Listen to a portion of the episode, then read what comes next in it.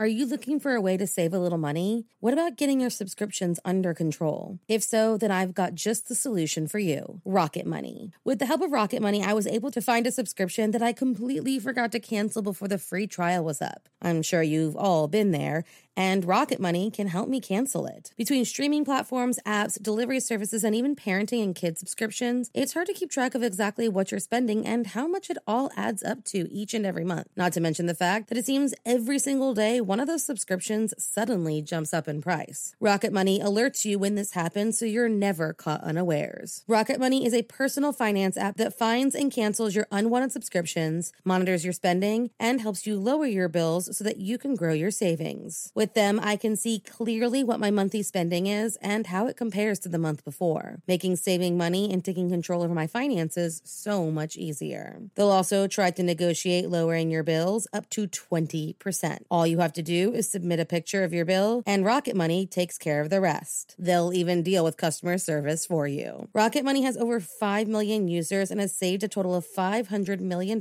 in canceled subscriptions, saving members up to $740 a year when using all of the app's features. Stop wasting money on things you don't use. Cancel your unwanted subscriptions by going to rocketmoney.com slash morning cup. That's rocketmoney.com slash morning cup. rocketmoney.com slash morning cup. When you make decisions for your company, you always look for the no-brainers. And if you have a lot of mailing and shipping to do, stamps.com is the ultimate no-brainer. It streamlines your process to make your business more efficient, which makes you less busy. Mail checks, invoices, legal documents, books, and everything you need to keep your business running with Stamps.com. Seamlessly connect with every major marketplace and shopping cart if you sell online. Schedule package pickups through the dashboard and automatically see your cheapest and fastest shipping options from different carriers, with rates up to 89% off USPS and UPS rates. And with the Stamps.com mobile app, you can take care of mailing and shipping wherever you are, even on the go. Make the same no-brainer decision as over 1 million other business decision makers with stamps.com. Sign up at stamps.com with code program for a special offer that includes a 4-week trial plus free postage and a free digital scale. No long-term commitments or contracts. That's stamps.com code program.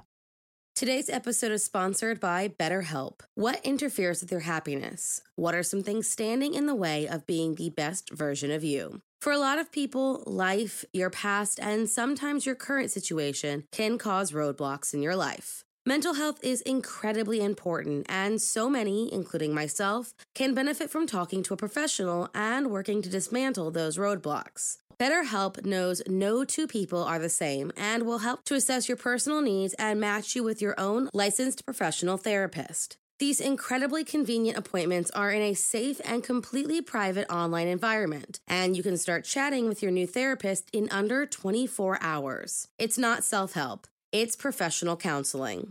You can message with your counselor at any time and get a timely response, plus schedule weekly video or phone sessions, which means no driving to an office, no waiting rooms, and no awkward small talk. Just meaningful sessions with experts who specialize in things like depression, stress, anxiety, relationships, trauma, family conflict, LGBTQ matters, grief, and so much more. There is truly someone there for everyone. And BetterHelp is committed to finding your perfect match, which means if you and your counselor don't mesh for whatever reason, they make it easy and free to seek someone new if needed. BetterHelp is more affordable than traditional offline counseling and with financial aid available and access worldwide, they truly make it easy for anyone to seek the help they need.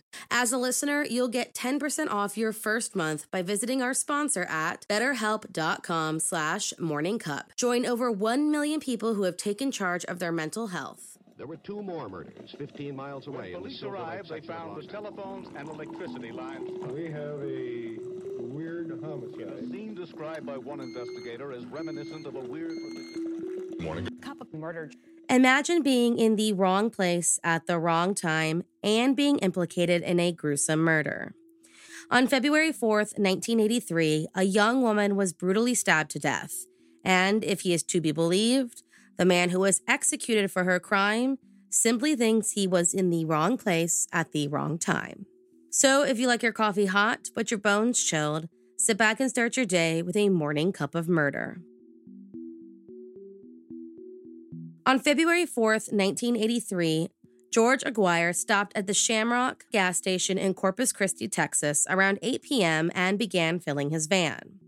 As he let his eyes wander, he noticed a man standing just outside of the station wearing blue pants and a long sleeve t shirts, details that would later be deemed as incredibly important.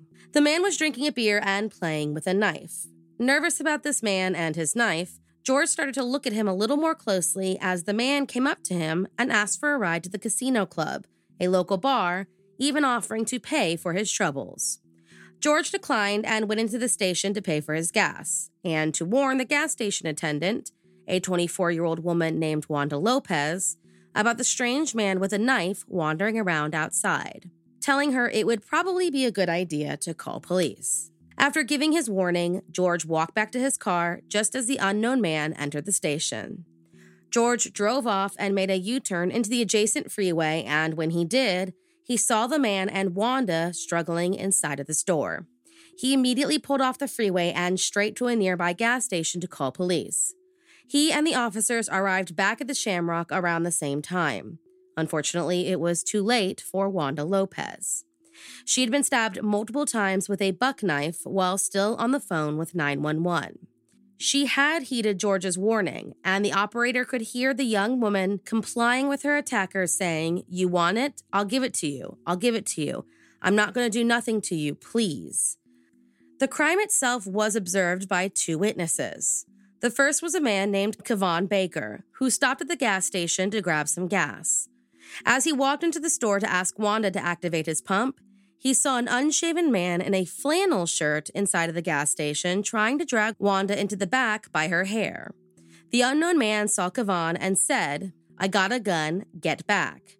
A story that would change while testifying in court to the assailant saying, Don't mess with me before running away from the store. Now, here's where information starts to get dicey because when questioned the night of the crime, a Sergeant Fowler reported that Kevan told him that the attacker ran east from the store. But Kevan later testified in trial that he said he ran off behind the station, a fact that mirrored what Sergeant Olivia Escobedo said that night in her report.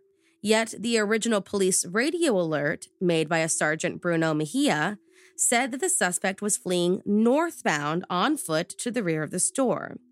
Regardless, as the man ran into the night, Wanda Lopez staggered to Kevan Baker, asking him to help her before slumping into the ground.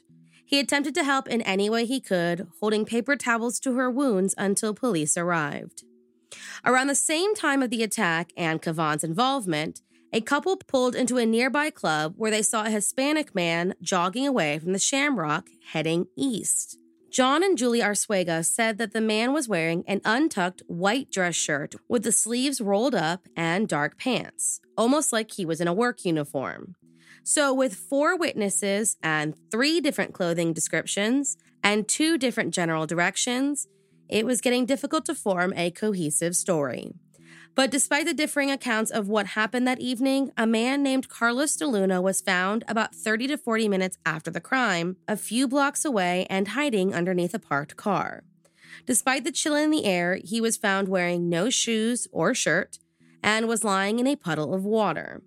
In the pocket of his dark pants was a wad of bills totaling in $149. The strange thing was, he didn't have a speck of blood on him. The crime scene left behind was an extremely bloody one. Though he did not have a shirt on, there was no blood ever found on his pants or that had been soaked into his skin. He did, however, have fingernail scratches on his arms and face. The police brought Carlos back to the crime scene and asked both Kevan Baker and George Aguirre to take a look and see if this was their man. Both looked inside and identified him as the man they saw attacking Wanda Lopez. The Arsuagas were too afraid to participate in this identification. But when shown his photo in a lineup, both positively identified Carlos DeLuna as the attacker. Both Kevan and the Arsuagas were asked to identify Carlos in trial, but George Aguirre was not asked to participate in the court proceedings at all. Carlos DeLuna was taken into custody that night and, prior to his trial, examined by two psychiatrists who were sent to determine if he had a mental defense. He told both of them that he had no recollection of anything that happened that night not the attack, not his time trying to evade capture, and not his arrest. However, when he took the stand in his own defense, he had a little bit more to add. According to Carlos's story, on the evening of February 4th, 1983, he was out for the evening with his two sisters when he was approached by a man dressed in a blue shirt, black pants, and black shoes named Carlos Hernandez. He said he did not initially recognize Carlos, but after talking to him for a bit, remembered that he had been a childhood friend with whom he had lost touch.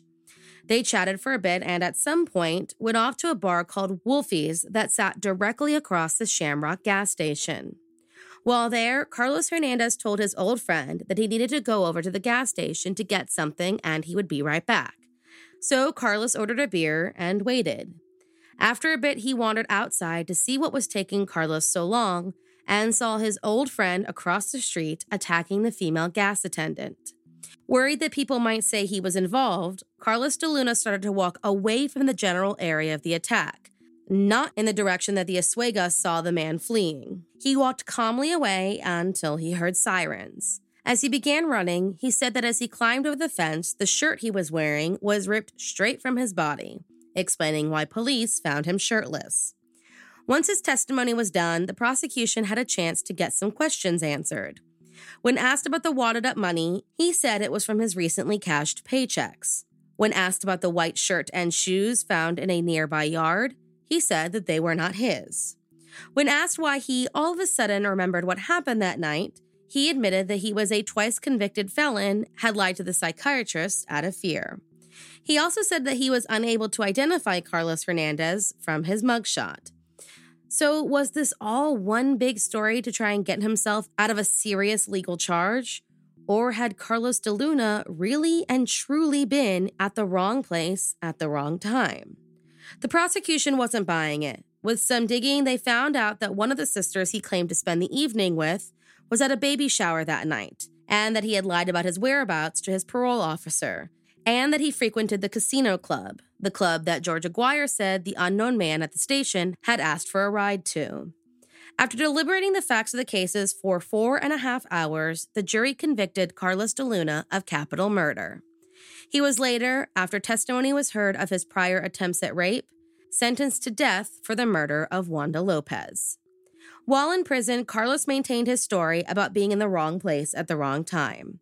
His lawyers, on the other hand, believe that he and Carlos Hernandez robbed the store together, though it was Hernandez who did the actual stabbing. That the reason Carlos didn't identify his accomplice was that he was afraid of getting hurt in prison or killed on the streets if set free. And despite his execution on December 7th, 1989, there have been a number of people who agree and continue to fight for Carlos DeLuna. In fact, both the Chicago Tribune and the Columbia Human Rights Law Review are so certain that it was Carlos Hernandez who should have stood trial for the crime that they have written a number of articles and something called the Columbia Report to try and prove it. The Columbia Report, which was published in May of 2012, has investigated and focused on a number of discrepancies in the case, such as the different descriptions of what the attacker wore that night, a different opinion on the facial hair growth of the man seen, and the vastly different ideas of which direction they all saw the man take off towards. According to their investigation, the police radio traffic describing the manhunt was chaotic at best, and that the minute they found Carlos DeLuna, they ceased any and all search into another suspect. Not only that, but the police and lawyers insisted that Carlos Hernandez was a fictional man created to try and make Carlos DeLuna look innocent. In actuality, he was a real man and a well known criminal who had a history of assaulting women, robbing gas stations, and carrying a similar knife to the one used to kill Wanda. He died of cirrhosis of the liver in a Texas prison in 1999. The report, it seems, has proven Carlos DeLuna's claims and means that an innocent man was executed for a murder he did not commit. The report itself has understandably also drawn a large amount of criticism from officials in Corpus Christi. So, was Carlos DeLuna truly just in the wrong place at the wrong time?